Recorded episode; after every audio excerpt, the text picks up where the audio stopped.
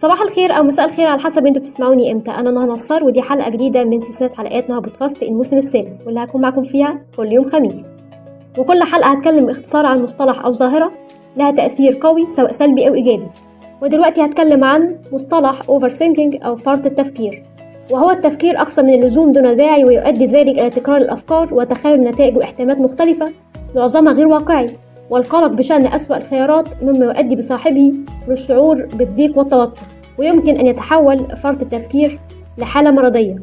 ومن أهم العلامات التي تدل على أن الشخص مصاب بفرط التفكير هي استرجاع اللحظات المحرجة في مخيلته على نحو متكرر وصعوبة في النوم بسبب الشعور بأن الدماغ لا يستطيع التوقف عن التفكير ويطرح على نفسه الكثير من الأسئلة من نوع ماذا لو ويعيد صياغة المحادثات التي أجراها مع الناس في ذهنه ويفكر في كل الأشياء التي تمنى لو لم يقولها أو يفعلها.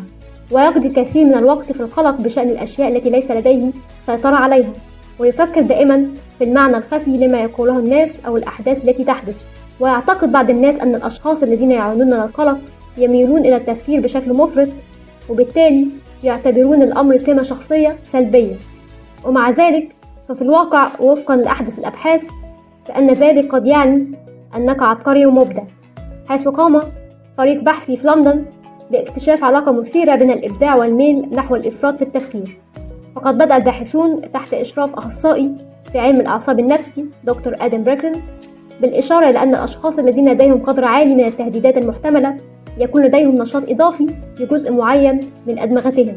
فإذا كنت ممن يفكرون بشكل مبالغ فيه بكل شيء فهذا يعني أنك تميل أيضا إلى الشعور بمشاعر سلبية قوية حتى عندما لا تكون في خطر. ومع ذلك استكشف الباحثون الدليل على أن هذا الإدراك المفرط للتهديدات المحتملة يرتبط بشكل لا يمكن إنكاره بخيال قوي فعال. خيال قوي ليس مفيدا للكشف عن التهديدات فقط لأنه حيوي للقيام بجميع أشكال الفن. وغالبا ما توصف الشخصية المفرطة في التفكير بأنها تميل لتصور الكوارث والتفكير في أسوأ ما يمكن أن يحدث ويزعجنا حدوثه. ومع ذلك فإن هذه القدرة على تصور سيناريوهات مفصلة للغاية تمتد إلى أبعد من جعل المرء ذا شخصية سلبية إذ إنها تساعدك على الانغماس في أحلام اليقظة وتسمح لك بإنشاء عوالم أو رموز خيالية كاملة وتشجعك على التفكير في طرق لسن قواعد المجتمع. كما هذا الخيال الإبداعي يمكن أن يمنحك القدرة على تطوير إحساس أعمق بالروح. وهذا يعني أنه كلما زاد توسعك في التفكير كلما كان لديك خيال أكثر.